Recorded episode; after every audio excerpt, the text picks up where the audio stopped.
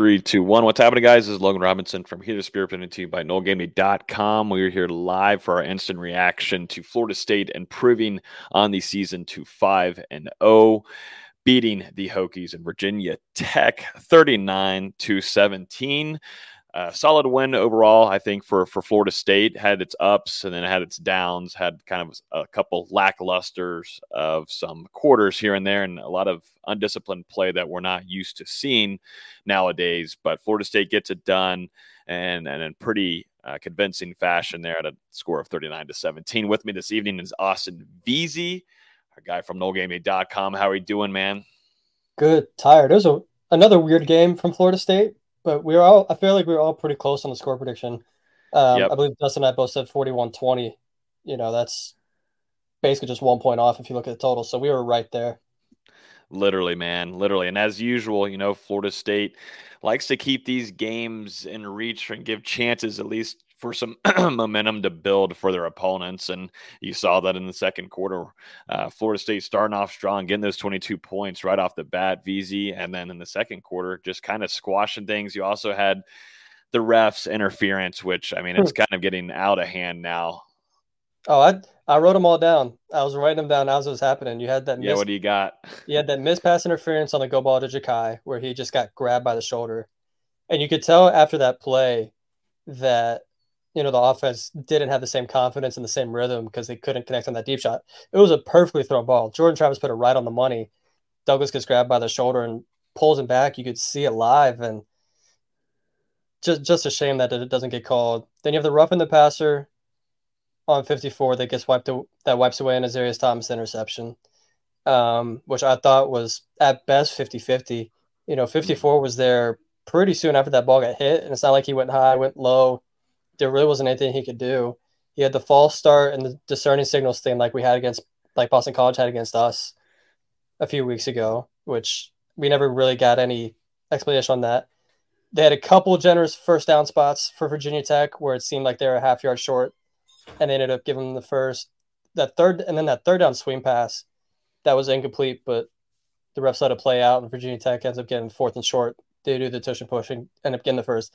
That was incomplete. That ball hit the ground and the fact it didn't get reviewed was kind of shameful.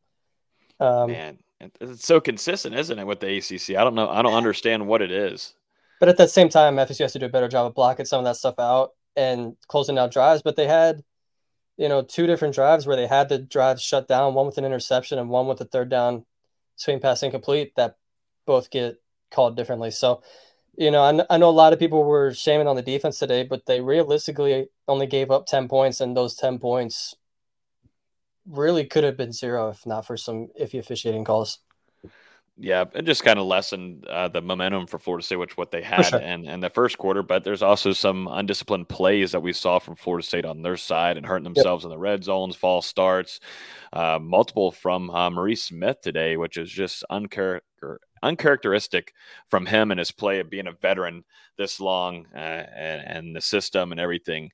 But uh, yeah, I mean, just going to some some good positives here. Florida State was able to get its run game going here, and there was a lot of good blocking from the up and the trenches, going to your tight end sets, and then also to your wide receivers downfield. We saw Kentron Poitier, Ja'Khi Douglas make their debut. We saw Robert Scott also make his comeback after going down against LSU. Also, seeing Akeem Dent was big for this defense. But uh, overall, though, going back to the run game, something that we talked about in this last week's episode, they needed to establish that. They needed something to switch. You know, they needed to fix a couple things, and this team can go back to being deadly on offense, like we saw signs against LSU. But VZ, let's just talk about uh, some of these stats and go into the run game with Trey Benson, who puts on an exacta of 200 yards on the ground, 11 attempts.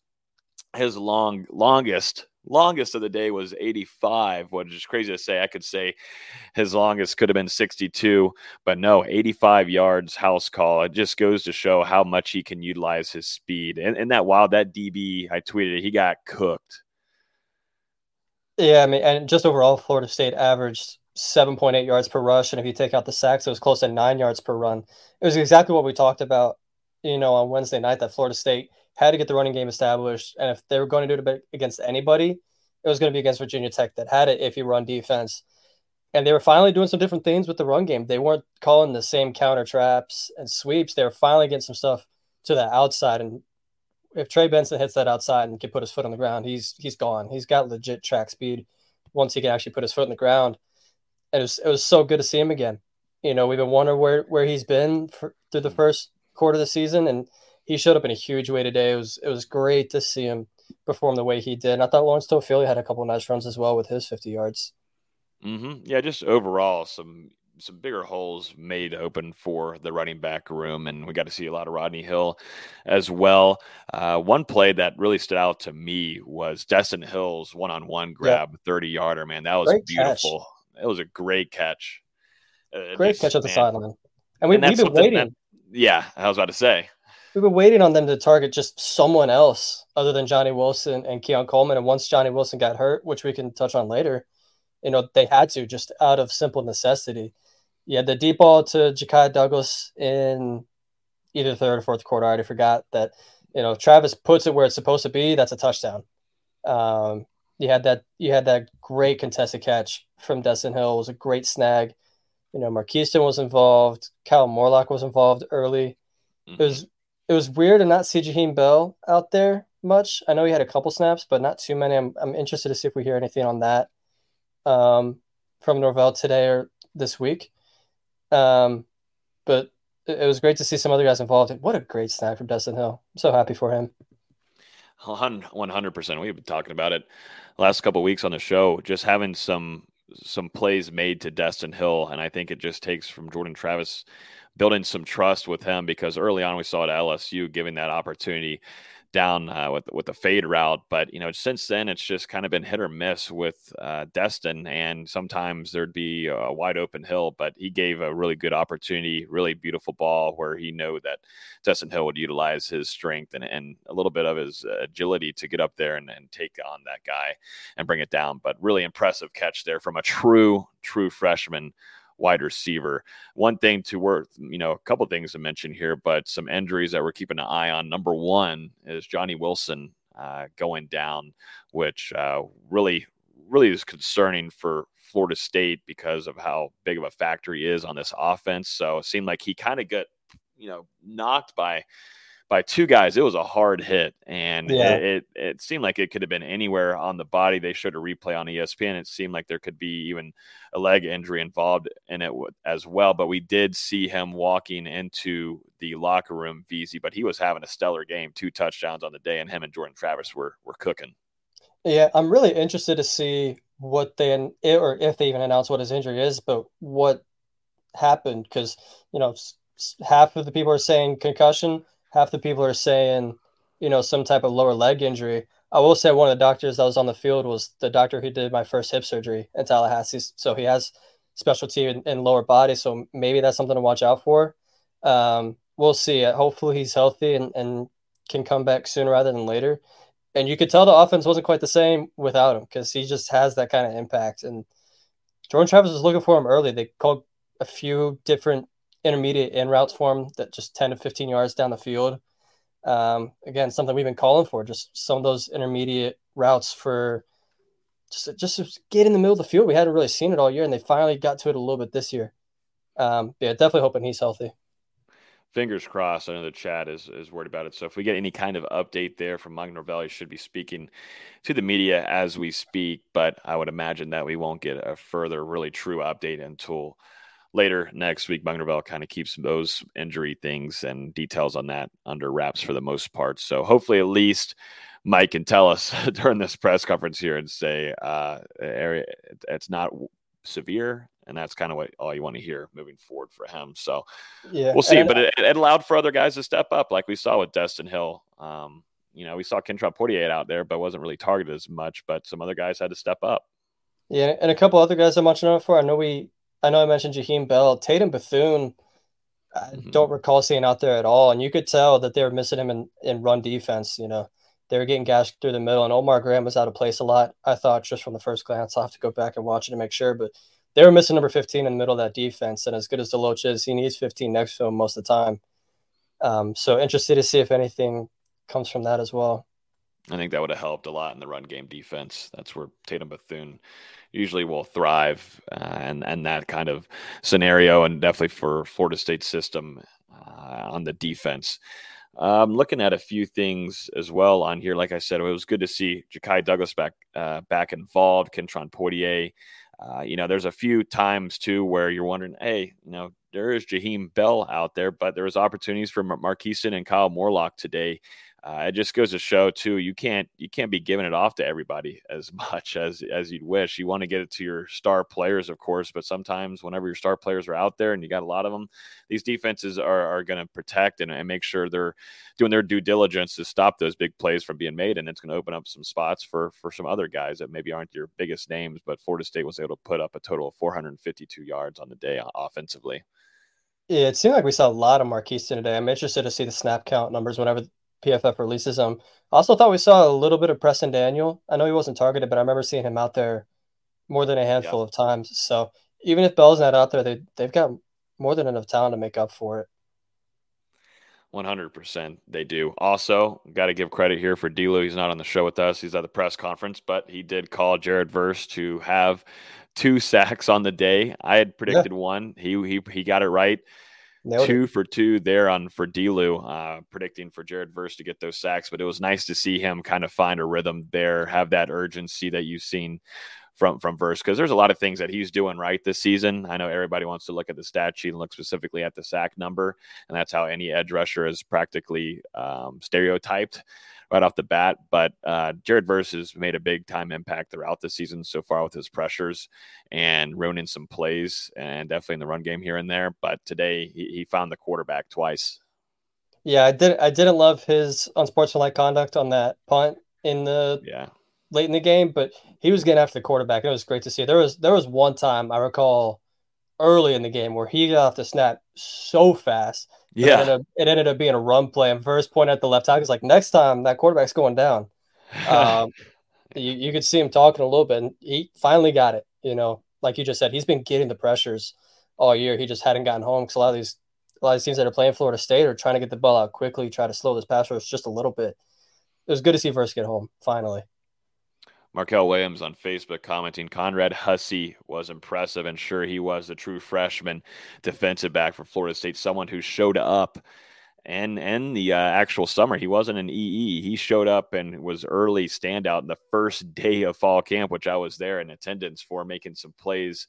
But today specifically, that shot on um, that shot on the Virginia Tech player uh, that, that was that was nasty. That that was just a great football hit from him. And then he was about to have he was almost going to have two recoveries, but he ends up getting one recovery there, putting himself at the right spot. But Conrad Hussey has been was flying around all day on the defensive side of the ball, which is nice to see that you can have that with the Kevin Knowles, Akeem Dent, Shyheim Brown, and you add in a, a, true freshman, get this amount of playing time of this magnitude uh, is is huge for him. I think we're going to see a lot more of him in the latter half of 2023.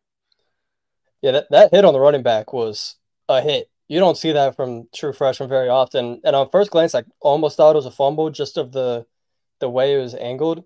Yeah. But you know, he, he had a show out for the birthday. Wasn't it his birthday recently? In the I last couple it, of days? Yeah, it might have been. I might have missed the uh, Twitter post. Someone in the comment uh, will most certainly let us know. Either way, but, Florida State needed some more safety play for if Akeem Dent goes down again um, that's just who he is historically. He's going to miss games here and there. Somebody's got to step up, and Hussey was physical. It's the one thing that we were complaining about from, you know, when Kevin Knowles is back there. He just wasn't very physical to get into the ball. When Hussey when Hussey was there, he was arriving in a hurry. Um, and I was I was glad to see him perform well. Yep, he was. I was looking at too, like Keon Coleman on the day uh, had a lot of targets go his way for uh, from Jordan Travis. He gave him a couple shots here and there, and they uh, we're, we're, trying to do some things in the red zone, but uh, it seemed like just opened up a lot more opportunities. But I, I think with you know, just depending on what's going on there with uh, Jaheim Bell, I don't think there's anything serious happening. But I think there's just some different things when you get into games and things switch up and change for you. But uh, yeah, Florida State's tight end room was heavy there, and the usage with Jaheim, Marquise Douglas, Kyle Morlock early on the game, like you just said, VZ at the beginning of the show. uh, and then Preston Daniel. So this tight end room was getting a lot of rotation this afternoon. Yeah, and as much as we all want to see Jaheim Bell out there, they do need to establish some depth. And we all kind of wondered um, where Kyle Morlock's role was going to be this season because, yeah, he was playing a lot early, but he wasn't seeing a lot of targets. So to see him involved early was definitely a nice thing. I, I, we do also have to shout out Alex Mastromanno, the punter, mm-hmm. who was just unbelievable today. Averaged over 50 yards per punt on his four punts. And we talked about it on Wednesday. They've got a dangerous punt returner in Holloway, and he only was able to return one of them. Um, Mastromanno did a great job pinning Virginia Tech deep in their own field off the top of my head, I think their average starting field position was like the 23 yard line. So mm-hmm. Was doing what he needed to do all game. Yep.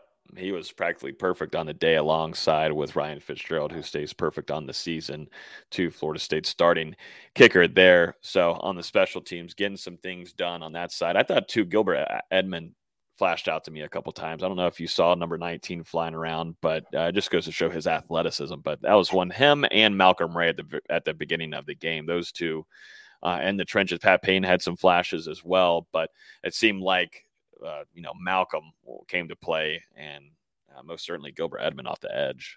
Yeah, Edmond definitely flashed that athleticism. There's a couple times where I thought he got too far up the field and it allowed Drones to run around a little bit but yeah, that athleticism clearly pops, and he he could run with most running backs and quarterbacks, which is rare for someone his size at what six five, six six. I mean, he's huge. Yeah, no joke, no joke at all. Um, I'm trying to go to a few more things here, and if you guys have any questions or some topics, feel free to throw in here. I know y'all want to get our thoughts on the rankings after Texas lost today, being ranked number three in the country. Phenomenal game. I don't know if you got to see. I think you were tweeting about it, VZ, yeah. because that was going to be transition us into FSU Virginia Tech on ABC. But phenomenal game. Oklahoma there at the very very end of the fourth quarter comes back with a touchdown strike to take down the Longhorns in number three Texas. That was a hell of a game. The Red River rivalry rarely disappoints.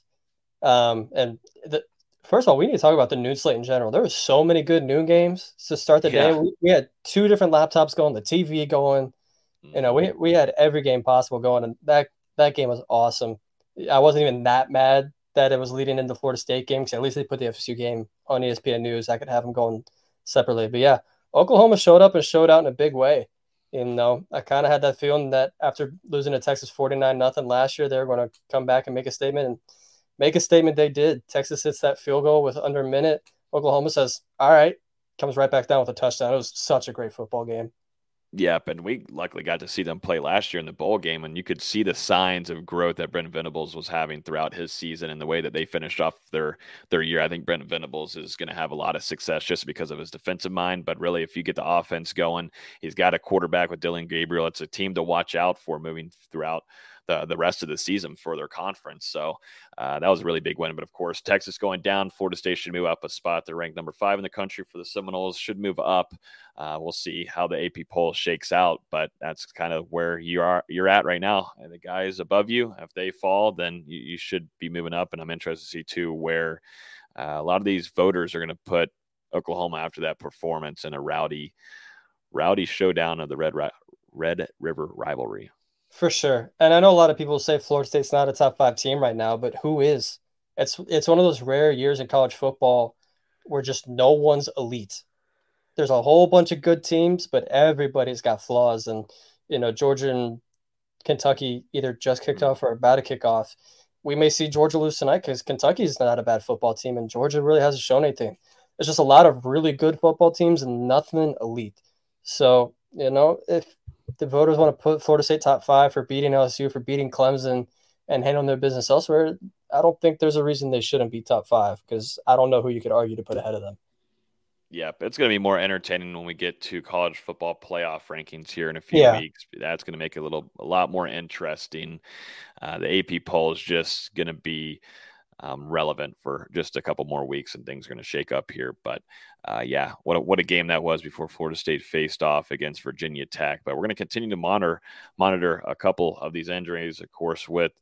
Uh, Johnny Wilson didn't get to see much of Tatum Bethune, but you really want to have you know him back available. Then also Azareye'h Thomas got dinged up. Didn't get to see it on the play. Dustin was updating us on his Twitter account he hit, he went into the trainer's table, came out, and then went in the locker room, then came back, but had his helmet on in his hand. So I don't think it's anything severe uh, to worry about. And they were allowing a lot of some, you know, some of the youngsters to get in, like Quindarius Jones. We saw, of course, Conrad Hussey quite a bit, but uh, maybe they just didn't want to risk it anymore, VZ, and, and yeah. not kind of hurt anything more than you need to, you know? For sure. Um, and with the depth you have at a lot of places, it makes sense to get some of these guys reps. I just wish the run defense was a little bit better. I know we haven't talked too much about the negatives, but the run defense has to be better. I know that I know Tatum Bethune didn't really play, and I know Virginia Tech has a really good rushing offense, but they average six yards per carry, and if you take out sacks, it was close to seven yards per carry. Florida State's got too much talent on the defensive line to let that happen, and it was kind of like I was saying in the preview. I'm kind of worried that if Florida State's defense gets attracted to the eye candy with the misdirections and the fake handoffs, and that definitely happened. Where you know all the offense was going one way, Drones would pull it, and he's got 20 yards down the field. So they've still got some things to clean up for sure. But they only allowed 10 points. You can only get so mad at it. I was more mad at the kickoff return than anything. Yeah, no, they did allow that to happen, which is very rare uh, to see on Florida State's side. But yeah, that was a pretty impressive kick return to the crib, I must say. But yeah, Florida State is able to win 39 to 17. They're going to face off against Syracuse. We do not have a time yet for that, but uh, Syracuse comes into Doak. Uh, which you know, just going off of Syracuse last couple games, they've given they gave Clemson some fits there at the at the beginning of their game last week, but uh, nothing too standoutish. But you know what? You know, Florida State, like we've they talked about give, year, they got to show up to play. They did not give North Carolina any fits. I can promise you that. Um, what did that end up being? Forty to seven was the final score of mm-hmm. Syracuse at Carolina. So yeah. I don't think it's that good of a football team, but they're gonna be, you know, they're gonna be a desperate football team coming to Tallahassee next next week. If I have to imagine, it's gonna be the noon game because if I remember correctly, it was either gonna be noon or seven thirty on ABC. ABC. Yeah, and N- North Carolina plays Miami next week, so I have to imagine that'll get yeah. The, the as long as they don't blow it against Georgia Tech, right? Tonight. I mean, if they do, I'm not going to complain. But yeah, yeah you, you, have to imagine UNC and Georgia Tech will get that prime time slot. Florida State will be playing at noon next week. Yep, yep, yep. So, really, you know, there's there was definitely the the biggest thing for me was getting that run game going. Hopefully, that kind of mm-hmm. clears some things, you know, and t- and and also included, you know, Florida State has a stretch here until they will face Duke, which is a very physical team, and they've shown that they can play yep. uh, of that magnitude against really good teams. That's going to be a big test in two weeks. But um, you know, for some guys that you're looking at health wise, you know, maybe give some guys some rest going into the Syracuse game before a big time showdown in Doak Campbell Stadium in two weeks. When you pay, when you face the Blue Devils, you don't know if Riley Leonard's uh, going to be okay. I mean, if it's anything to do with just an ankle sprain or high ankle sprain, man, that that is not going to be happening anytime soon. But we'll continue to kind of look, keep an eye out for what's going on up there at Duke, VZ. For sure, for sure, and hopefully, yeah. hopefully both sides are healthy. Because as, as much as you want Florida State to win, you want to you want to do it against high quality competition. That's against Riley Leonard, who's one of the three or four best quarterbacks in this conference. Mm-hmm. Yeah, Florida State if they if, if they can play a full four quarters, man, of what we see the potential for, uh, they can be a very scary team. But like you were saying earlier, VZ, there's not a lot of teams in the country right now that, that want to show that. And they've kind of had their mishaps with, with some teams that they should be taken down earlier on. And then you can see that they'll end up winning at the end. But, you know, Florida State is one of those teams. You can't call them elite yet.